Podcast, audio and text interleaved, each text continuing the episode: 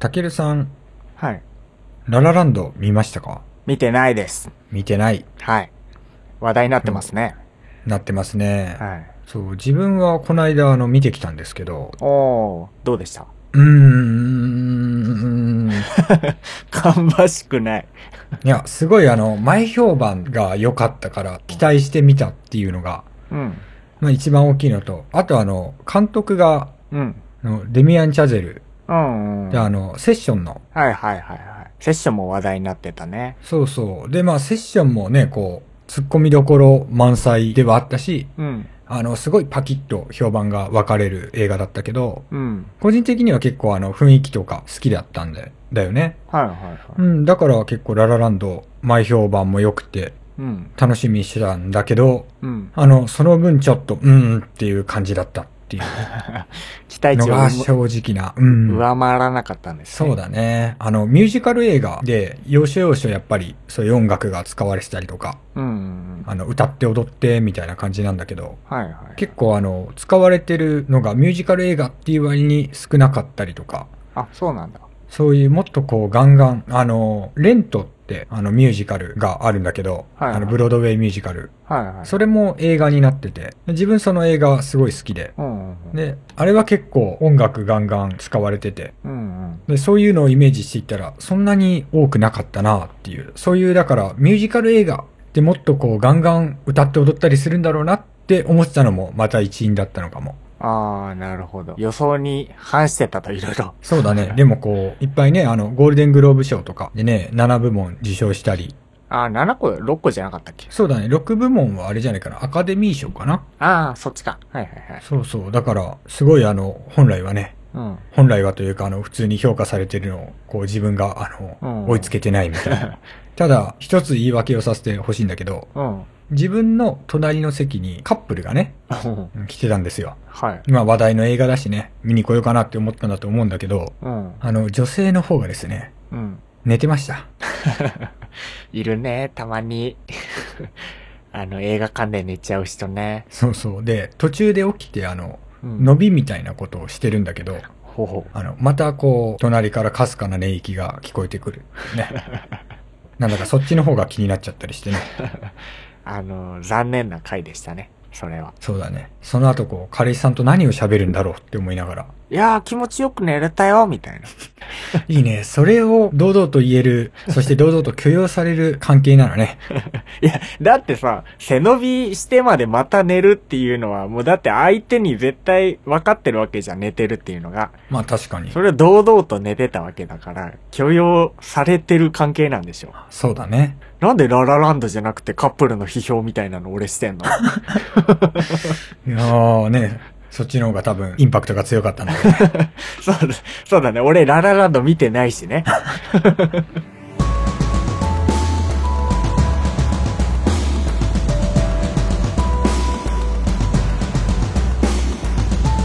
どうも、万足 .com です。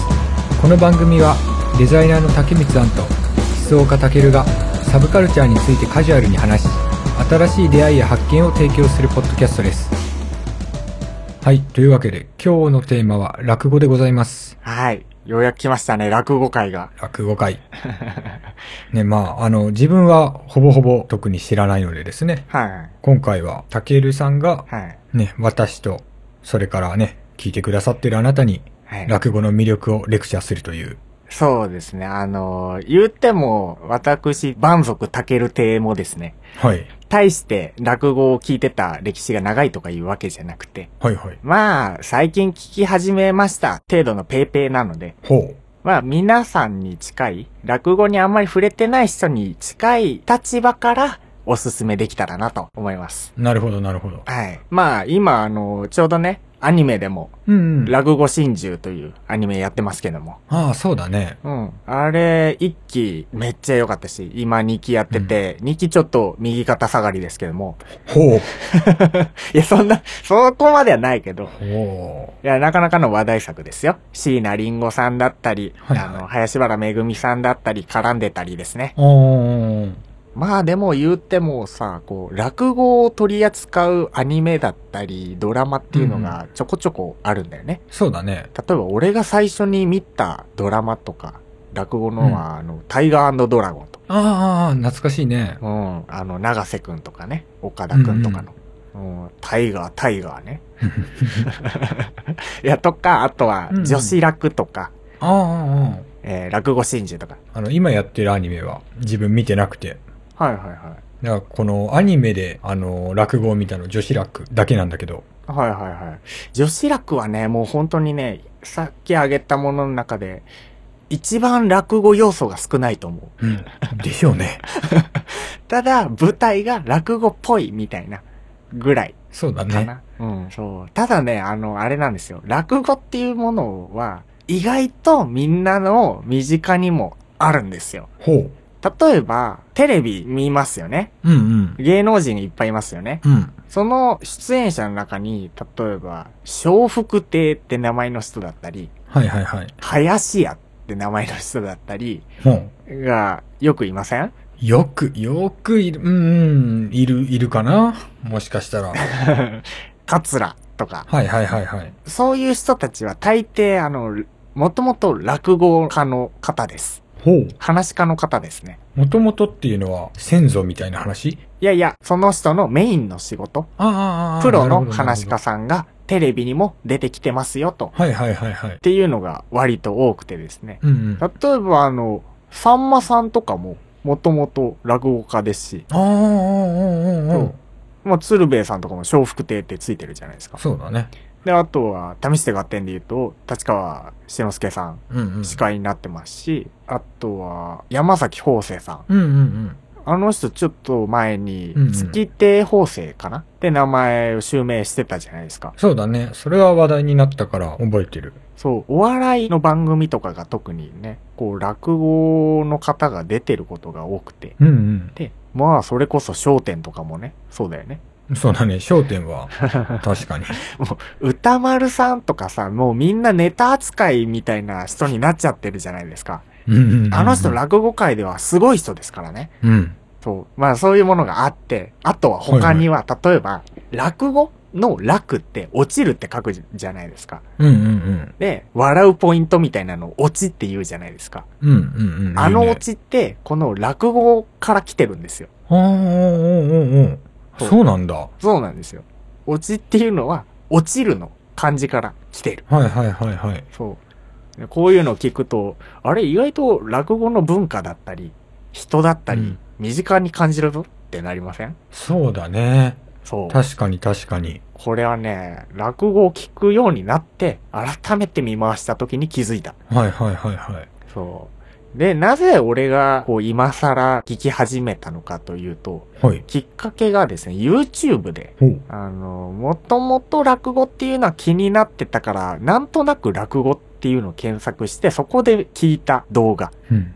さっき言った、試して合点の司会してる、うんうん。立川志の輔さんのうん。新作落語と呼ばれる、はいハンドタオルという演目を聞きまして、うんうん。もうそれがね、よくある、こう、昔話的なものではなくて、ほうほうほう。現代の話をするうん。落語だったのよ。ほもう、すごい現代チックなコントみたいなものがあるんだっていうのをそこで知ったんですよ。う。ああ、その、新作っていうのは、そういう意味なのそうなんですよ。あの、落語を二つに大きく分けれまして、うん。古典落語というものと新作落語という。うんうん。で、あんまり明確な区別の方法はないんだけど、簡単に言うと、古典落語は、ジュゲム、ジュゲム、五行のすり切れ、カイジャリ水魚の、みたいな、あの、そういう、江戸時代っぽい。うん そういうのが古典落語。うんうんで、もう一つの新作落語っていうものが、現代を舞台にした話になってるやつとか。うん。うん。まあもう本当にそれこそ今生きてる人たちが新しく作り出した話だったり、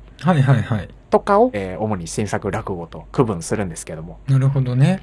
もう僕が昔、最初に漁ったのがもう古典落語だったんですよ。うんうん。あの、死神がどうのこうのとか、ラクダがどうのこうのっていう、それ聞いた時はね、いまいち面白さがピンとこなくて、あそうだよね。そうあやっぱ落語って難しいんだな。よくわかんねえなってなっちゃって。うんで、一回遠ざかったんですよ。うん。うん。で、それから1年ぐらい前かなに、もう一回、さっき言った立川志の輔さんの新作落語を聞いて、うん。こんな超笑える落語があるんだっていうのを知ってから、あさりまくりました。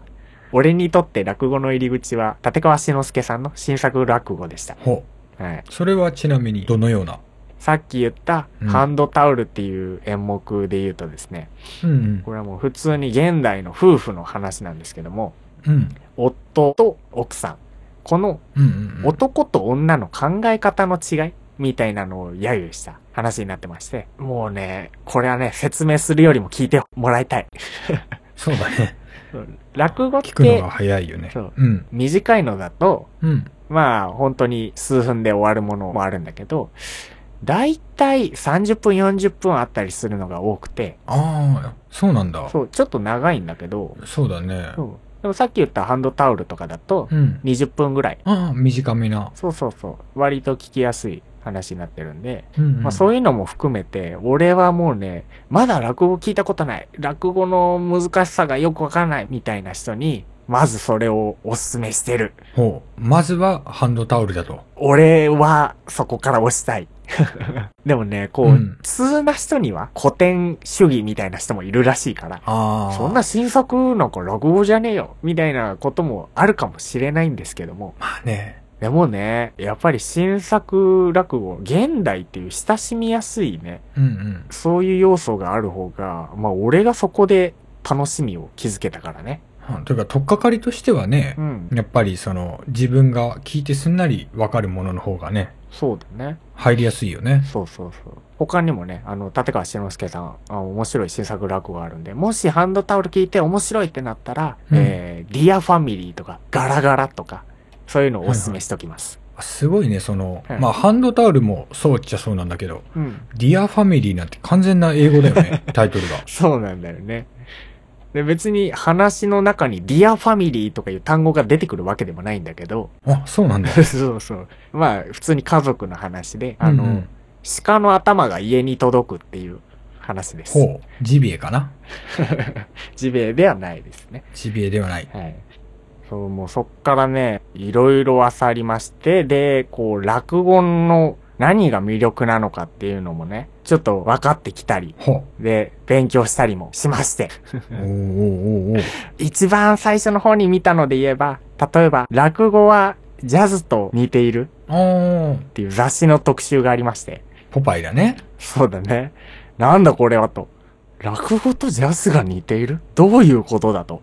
で、ちらっと読んでみたんですけども、うん。ちょうどね、その中で、あの、さっき言ったハンドタオルやってる立川志の輔さんとかうんうもんインタビューに出てて、そこで、落語の良さ、美しさっていうのは、引き算なんですよね。ほう引き算引き算。引き算ってどういうことだろうって思って。いや、うんだってそうさ、ね落語って話すじゃん。うん、うん。話すってことはもう説明をどんどん付け加えていくから、どっちかっていうと足し算なんじゃないかって最初思ったんですよ。そうだね、確かに。で、ずっとわかんなくて、しばらくそれを引きずったまんまね、またいいろいろ聞いたり、いろんなものを漁ってったら、ある時ですね、落語の良さは何もないからこそ何でもあるっていう言葉に出会いまして、ほう。うん、何もない。確かにそうだ。話し家さんっていうのは舞台上に何か舞台装置があるわけでも、小物があるわけでもなくて、うん。座布団の上に着物着て、話し家さんが一人で、まあ、あるとしたら扇子ぐらいうん、うん、そうだね。そう。まあ、何もないじゃないですか。うん。で、見せるのは話と身振り手振りぐらい。で、何もないっていうのはそこなんだけど、うん、うん。でもそれに何もないから何でもある。何でもある。ほうと。どういうことだろううんっ。ていうのをね、より掘り起こすと、はいはい。例えばですね、話の言葉選び一つでお客さんに何にでも想像してもらえるっていう余地あー。があるんですよ、落語には。なるほどね。例えば、うん。街中の会話を二人演じるときに、うん。一人が、おい、見てみろよ、あそこの赤鬼さんが怒ってるぜ。あ、本当だ。みたいなやりとりがあるとします。うん。そしたら、あのー赤鬼さんっていうのが、まず聞いてる人の頭の中でポンと出てくるわけですよ。うんうんうん。で、その赤鬼っていうものは、人によってどんな姿、形をしてるかっていうのは、それぞれで。うん。で、怒ってる。どう怒ってるのかっていうのも、お客さんそれぞれの受け取り方。なんか、すごい叫んでるのか、何かをうんうんうんこう暴力的に叩いたりしてるのか、なんか顔がすごく赤いのか。はいはいはいはい。で、さらに、もう一人の人が、あ、本当だっていうことで、こう、うん鬼という存在が、その二人の世界では特別なものではなくて、うんうんこう、まあ日常的にあり得るような存在なんだとうん。うん。いうものが、たった今の二言ぐらいのやりとりで世界観が表せるんですね。おー、なるほどね。で、そこで、あえて、叫んだり怒ってるみたいな、細々説明しないことによって、うん。お客さんが自由に考えられる。あ、これが引き算だと。はいはいはいはい。なるほど、これは引き算の美学ですわと。なるほどね。うんそういうその解釈の余地っていうか、そうそうそう。そう想像の余地っていうか、そういうのを残すことで、そうね。前回からもさ、たびたびあうんうのん出てるけど、あの、顔が見えないことによるプラス効果みたいな、うんうんうん。が近いよね。そうだね。確かに確かに。うん。ね最近どんどんその引き算で言うとね、あの、ミニマリズムとか、はいはいはい。こう注目されてきていてね、はいはいはい。そういうなんかこう、また質素とも違うんだけど、はい。ね、それこそ引き算とか何もないとか、ね。あれですよね。あの、今、日本人がやってるミニマル生活ミニマル生あ活。れ ミニマル生活。ミニマあル生れ活はですね、もう、枯山水ですよね。うん、うん、うん、うんうんうん。あの、現代に蘇った枯山水精神。そうだね。まあ、た、確かに。そのミニマルとかいうね、あの、かっこいい横文字で言ってますけど、あれは昔から日本にある枯山水なんですよ。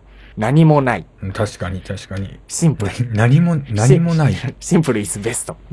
ああ、なるほどね。シンプル is best。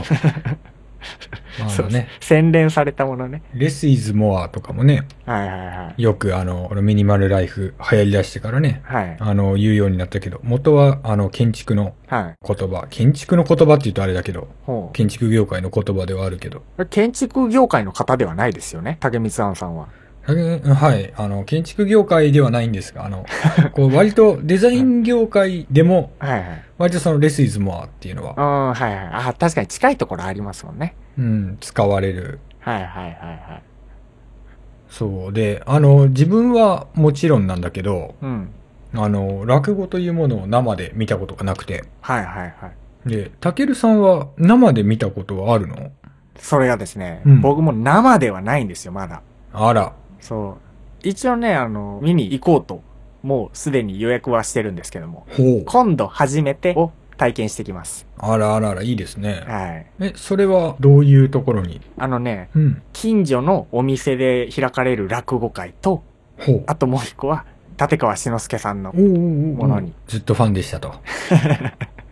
会うことはないけどね。あ会うことはないけど、なんか悲しいことを言わないで。いやいや、あのね、志の輔さんって、現代の落語界の最高峰みたいな位置づけの方だからね。うんうんうん。いやでもね、寄せというもの、あの、生で感じたら絶対違うだろうからね、空気が。そうだろうね。見てみたいね。うんうん。ね、で、自分も、あの、行ったことはないんだけど、うん。知り合いにやっぱり落語ちょっと好きだったよとか、うん。今も好きだよみたいな人がいて、うん。で、こう、渋谷落語っていうものをはいはいおはい。すすめしてもらったんだよね。それ、ポッドキャストにもあるよね。ポッドキャストにもあるね。はいはいはい。だからもしかしたらね、あの、聞いてくださってる方、うん見たことあるかなっていう人もいるかもしれないんだけど、うん。その言葉をね、うん。その名の通り渋谷でやってる落語なんだけど、うん。あの、若い人に向けた落語を、なんかあれだよね、入門、初めて寄せに行く人が行きやすい寄せ、みたいに言われてるよね。そうだね。うん、うん。であ、の、場所もユーロスペースって、オーイーストとか、うんうん。エイジアとかの近くの,、あの映画館あるじゃない、うんあそこがそうだよねユーロスペースうん。そこでやってるんだけどうん。であの1ヶ月のうちだいたい5日間、うん、やっているというので18時から19時の部とか20時から22時の部とかその1日2部構成でうん。こう休日はあのお昼過ぎとうん。夕方うん。で平日だと夜が2回みたいな感じで渋谷だしアクセスも東京お住まいの方は比較的いいしね、そうだね。本当にその狙い通りというか、うん。あの、若い方に向けての、だから新作落語とかが多分多いんだろうね、さっきたけるさん言ってた。あー、あーいや、なんかね、俺、渋谷落語を軽く漁ってみたんだけど、ほう。結構ね、古典寄りだったよ。あ、本当にううん、多分、多分だけど。あ、いや、新作もやってたけど、俺が聞いたのは、なんか古典が割と多かったかな。ああ、なるほど、なるほど。でもね、うん。一つ、おすすめ見つけたい。あの、渋谷落語に出てた人で、うん、うん。柳屋わさびさんって人がいて、ほう。この人のやる新作落語の臨死の常連っていうやつがめちゃくちゃ面白かった。ほう。これもぜひ聞いてみてください。多分まだ残ってるんじゃないかな、ポッドキャスト。なるほど。そうね、自分は神田松之丞さんがすごくいいってお伺いしました。ああ、その人はまだ聞いたことないわ。なので、比較的若手の方が多いんだよね。あの、出演されてる方も。うんうんうんうん。そうそう。で、あの、料金もお安めという。うんうんうん。ね、だからこれから、その、とっかかりがわからないとかね。うん。そういう方にはぜひ、そうだね。うん、まあぜひって言ってこう、我々も行ったことがないので、俺らも行こうね。そうそう、あの、どんな顔して今進めてるんだっていう話なんだ けど、まあそういうところもありますよっていうことでう。んうん。でも本当に自分もね、一度は行ってみたいな。うん、うん。いやもうそれは行くべきですよ。そうだねう。ん。じゃあ今度行きましょうか。行きましょうん。う。いやそういえば、うん、うん。あ、の、ちょっと落語にまつわる、ちょっと面白い話を、小話をしていいですかほう、面白い 話。はい。おも、面白いっていうか、まあ、小ネタみたいな。はいはい。ハードルは高くしない でね。あの、落語家って、うんうん。儲かるのかどうか。お金入ると思いますいや、あんまりそういうイメージはないですね。ないよね。俺もそんなないんだけど、あの、軽く調べてみました。ほうほうほそれとね、パッと出てきたやつが、う。うん。えー、落語家の平均年収おー600万から3500万円。 600万から3500万。はい。と出てました。うん。あれ、割と高 くね割と高いし、あの、うんなんだろう、平均でも何でもないって いう。あの広すぎてね。そうだね。 あ、っていうのも、あの、落語って、うん。 ランク、身分みたいなものがありまして、あーえー大きく分けて、まあ、4つぐらいなんですけど、うんうん、えー低い方から言うと、見習い、前座、二つ目、真打ちとかあるんですうね。んうんうん。そうね、聞いたことあるね。えーこの階級みたいなものによって、給料が割と変わってまして、うん。で、そこについてもちょっと書かれてました。ほうほうほうえ。ー真打ちが650万円以上以上。となります。まあ、はい。ピンからキリまでいるんでしょう。ピンからってほどでもないですけど。うんうん、うん。で、。次、二つ目、うん。えー、550万円。ほはい。で、次、前座。う。うん、あまあ、前座、でも、まだちょっと雑用抜け出たぐらいの方ですよね。が、この方が、えー、360万円。うんうん。まあまあ、普通に。うん。てか、その、あれだよね。うんあの、一人前というか、なんというか。そうだね。まあ、社会人として、もうおかしくない金額。うん。で、最後に、見習い。もう本当に、まあ、雑用係ぐらいのレベルの方、レベルって言っちゃうとあれだけど、この見習いの方が、えー、120万円おお急に、あれだ ね。というデータが出てました。書かれてました。はいはい。まあ、あの、推測みたいなものも含めてなんだけど、うん。まあね、あの、落語家の年収なんか知る機会ないからね。あ、意外とそうなんだ。そうだね。そうそうそう。でね、その最初にさ、600万円から3500万円って聞いた時にさ、あれ俺落語家になった方がいいんじゃねってちょっと、 一瞬思わなかった。うん。いや、あの、僕はちょっと、たけるさんと違って、あ の、そういう、人を楽しませるみたいな自信ないから。単純に金に目はくらまなかったのかいや、そんなことはない。金に目はくらむけどね。いや、まあ、そういう人がですね、割と多いんですよ。うんうんというのもですね、あーあー、あーあの、落語ブームっていうのは、たびたび起こってるんですよ。ほう。それこそ、タイガードラゴンとかの時期とかも、あの、すごい人気が上がったらしいですし、うんうん。えー前回の落語真珠の時とかもうん。予選に来る人が増えたりとかいう現象があったみたいです。うん、はいはいはい。で、そこでですよ、あの、落語家っていうものが、えー日本にどのくらいいるのかうんっ。ていう数が、なんと2016年にうん。江戸時代以降過去最多の人数である800人ぐらいに増えたらしく、ほう、江戸時代から数えて過去最多。はい。あ、すごいね。あの、なんと、現代落語家がすごい急増してるというほう。話が、これもデータが出てます。へえ。ね、これ意外でしょ。すごい意外。廃れてってるのかと思いきや、うん。数は増えてるらしいです。ほう。だってね、落語ってもう伝統芸能みたいなものになっちゃうから。なんか、絶滅が危ぶまれるみたいな、あの、うんね、守ろうの会とかありそうなうん。イメージすらあるよね、なんなうら。んでね、なんかその話でもあるんだけど、あの、落語っていうのは二つの側面があると。うん。一つが、まあその伝統性。うんうんで、うん。もう一つが、えー大衆性。ほう。古典落語と新作落語が分かりやすいかな。新作落語なんか伝統性のかけらもそんなにないみたいなものになっちゃうじゃないですか。だって最近作られたような話をして、伝統性って言われても、みたいな。そうだよね、確かに。でも、なぜ新作落語が話されるのかっていうのは、うん聞き手側にとって、より親身である、聞きやすい、えー自分に近いものとして聞きやすくなってるから、これは大衆性があるんだとはいはいはいはい。いうものになるんですね。うん。だから、こう、落語をやるときっていうのは、こう、やる側も聞く側も、こう、大衆的な面と伝統性っていう二つの面から見ることができるんだと。ほで、一時期ですね、これが伝統性にすごく偏っちゃったりした時期もあるらしいんですけど、う。うんうんうんうんうん。それが最近、割と大衆性に傾倒してる流れがあるらしく、なるほどね。そういうのもあって、まあ、人も増えたりしてるのかなと。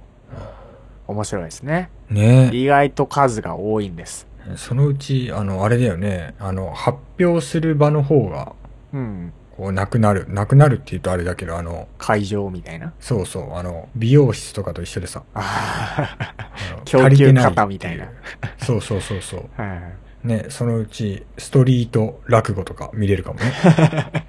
確かにそれ面白いね。 それいいどっかのわ。駅前で。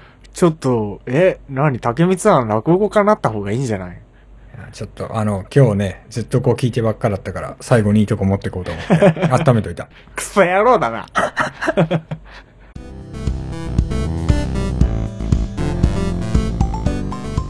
えー、エンディングです。はーい。はい。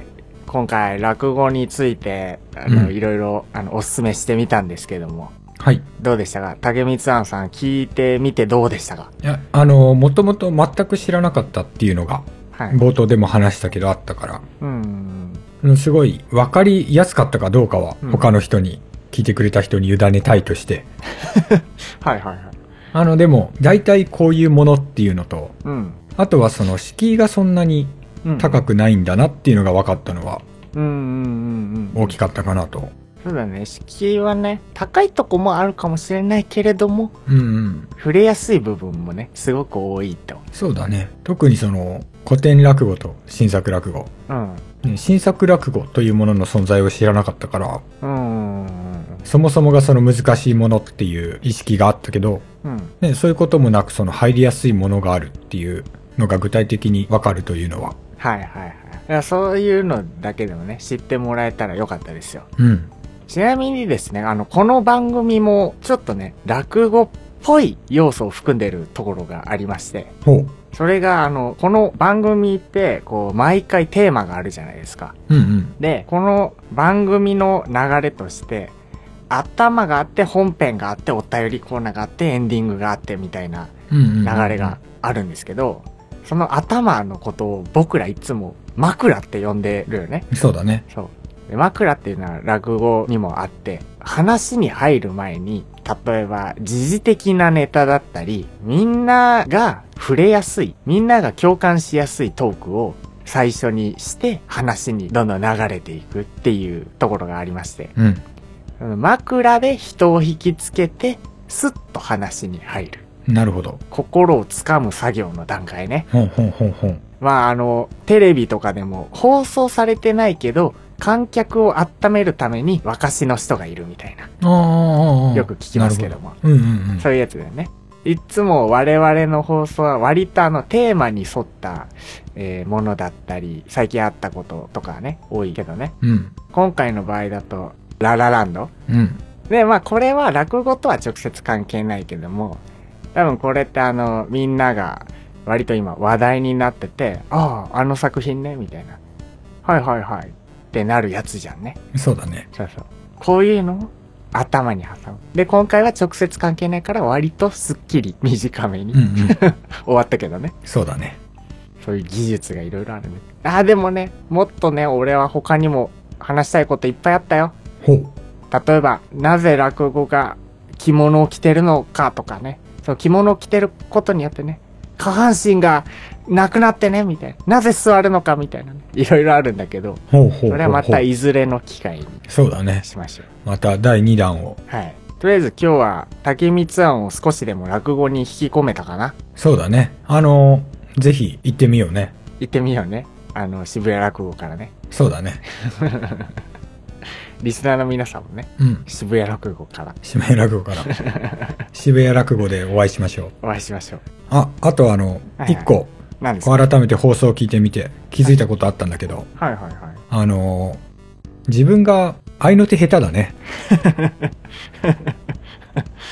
あのね、それ多分テンションの問題とかもあるかな。あそういうことうん。なんかこう普段割と、んあの半分半分ぐらいで喋ってるからうんうんうん。あれなんだけどうんうんうん。自分が聞き側に回るとうんうんあのよくたけるさんうん。あのね怒らなかったなって